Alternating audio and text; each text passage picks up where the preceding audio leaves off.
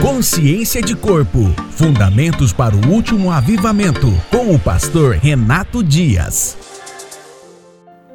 Olá, ainda dentro do capítulo Discernindo o Corpo, vamos falar de nossas reuniões. Entretanto, nisto que lhes vou dizer, não os elogio, pois as reuniões de vocês mais fazem mal do que bem. Em primeiro lugar, ouço que quando vocês se reúnem como igreja, há divisões entre vocês. E até certo ponto, eu o creio, pois é necessário que haja divergências entre vocês para que sejam conhecidos quais dentre vocês são aprovados. Quando vocês se reúnem, não é para comer a ceia do Senhor, porque cada um come sua própria ceia sem esperar pelos outros. Assim, enquanto um fica com fome, outro se embriaga.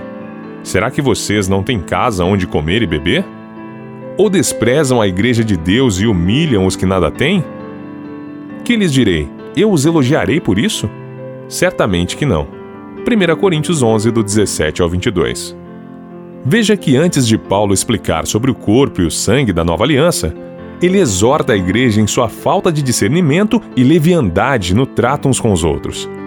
O motivo dessa exortação era porque eles estavam se reunindo apenas pelo prazer e satisfação pessoal, pois não esperavam pelos seus irmãos, demonstrando que a única preocupação com a reunião era a satisfação do próprio ventre.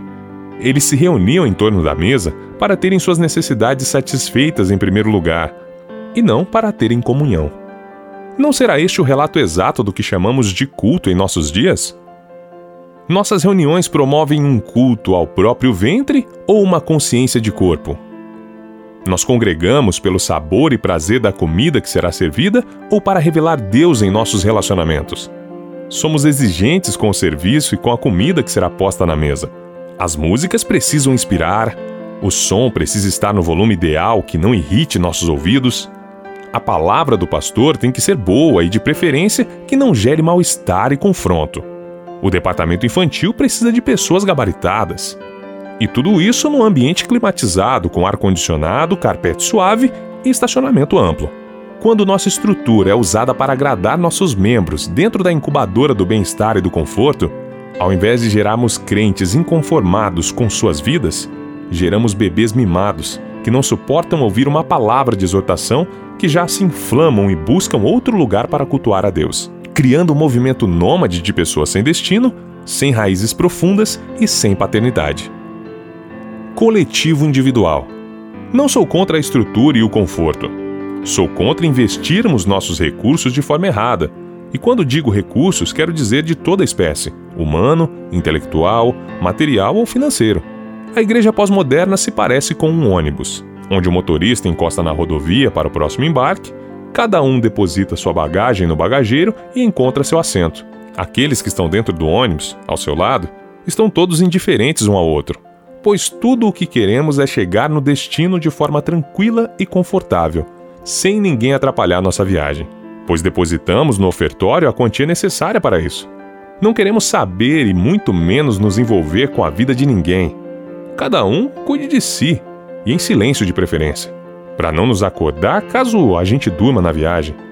Da mesma forma, enchemos nossos templos com um foco parecido ao de um passageiro que quer apenas o conforto de uma boa viagem sem nos envolvermos com os demais passageiros. O máximo é um cumprimento e uma saudação. Sei que este não é o retrato unânime em todas as congregações, principalmente quando vamos mais para o interior e para congregações menores, onde a chance de vermos mais calor nas relações é maior. Quando falo de relacionamentos e alianças, vai muito além do calor de uma boa recepção na entrada do templo, ou de cânticos alegres, mas me refiro ao importar-se no seu aspecto mais absoluto. É neste ponto que Paulo diz que nossas reuniões fazem mais mal do que bem, pois o foco é a satisfação pessoal e não coletiva. Portanto, meus irmãos, quando vocês se reunirem para comer, esperem uns pelos outros. Se alguém estiver com fome, coma em casa, para que quando vocês se reunirem, isso não resulte em condenação.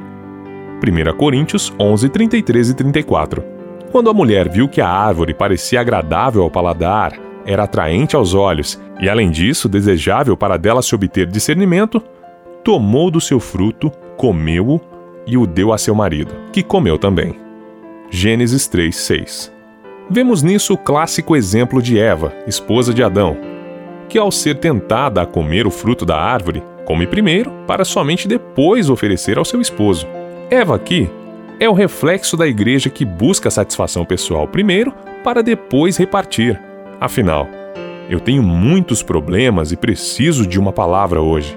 Preciso que Deus fale comigo e resolva meus dilemas com meus filhos, meu marido, o meu patrão.